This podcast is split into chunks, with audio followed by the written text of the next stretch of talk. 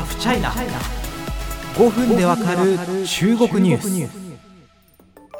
中国の動画サイトからウルトラマンティガが消えたというようなニュースがすごく拡散されましたね。ちょっと私、えー、いろいろバタバタでですね、対応できなかった部分があったんですけれども、まあ、中国本当にウルトラマン人気な国の一つでして、えー、中でもティガというのは僕もあのはっきり言ってますけど、つぶらや特撮マニアとしてですね、断言しておきたいんですけど、ティガは本当に名作中の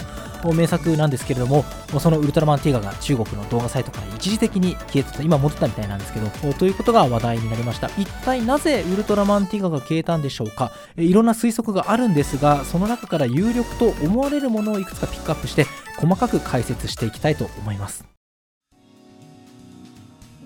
さあ発端になったのは中国の光電総局という部門が出した9月24日に出した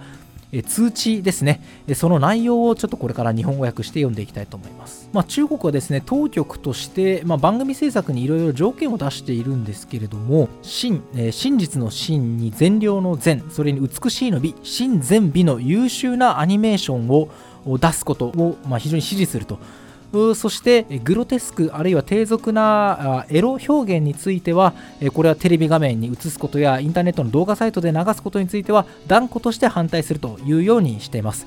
子供や青少年はアニメーションのを見る人として主要な人たちであって各インターネット動画プラットフォームなどは子供用チャンネルだとか青少年の特別チャンネルを作りその番組の内容をより一歩進んで規範化し番組編成をより改善しろというようなことを言ってます。まあでもその中国ってもともとエログロってすごく厳しいですよね。同じ日本のアニメーションでも中国に行くときにエロ表現が厳しくなったりとか、それはあのアズールレーンとかのゲームとかでも多分そういうのは指摘されてると思うんですけど、もともと厳しいんですよ、エロとグロというものは。なので、この通知をもって今まで OK だったエログロが消えて、えその多分グロというか暴力表現ということでティガがなくなったっていう風に解釈するのはやや雑かもしれません。まあこれは確証はないんですけれども、じゃあなんでティガが狙われたのかというところ、あのインターネットでこれ憶測が言われているのがですが、江蘇省のですね消費者保護委員会が以前ですねだいぶ4月ぐらいですかね、えー、に出している調査結果みたいなものがあるんですね。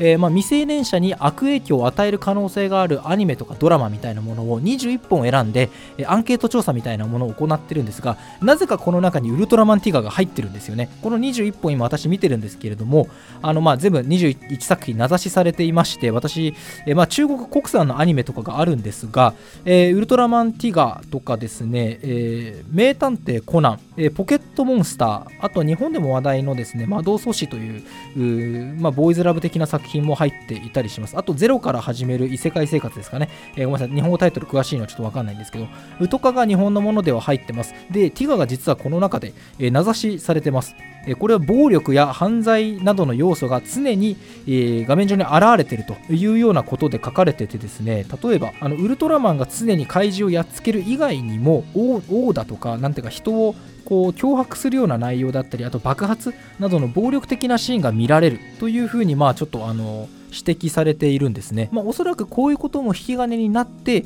えー、光電総局の今回のあのエログロやめろよっていう風な、まあ、さらにもう一歩進んで対策をするようにというような内容のものが出てきて、えー、それを恐れた、えー、中国の動画プラットフォームサイト、えー、IT ゲーとかヨークーとかなんですけれども、がウルトラマンティガを一時引っ込めたという風に推測することはできそうです。あの僕、日本語版のですね、あのウルトラマンティガ、あのオタクとして当然 DVD は前作持ってるんですけれども、中国のプラットフォームで、あのティガが一時消えて戻った後に、実はいろんなシーンがこっそり消されてますよっていう風な噂が立ってます。これですね、ちょっと中国に行った時に、えー、動画サイトの有料会員にでもなって、え、検証してみたいなというのは非常に思っているところであります。楽しみです。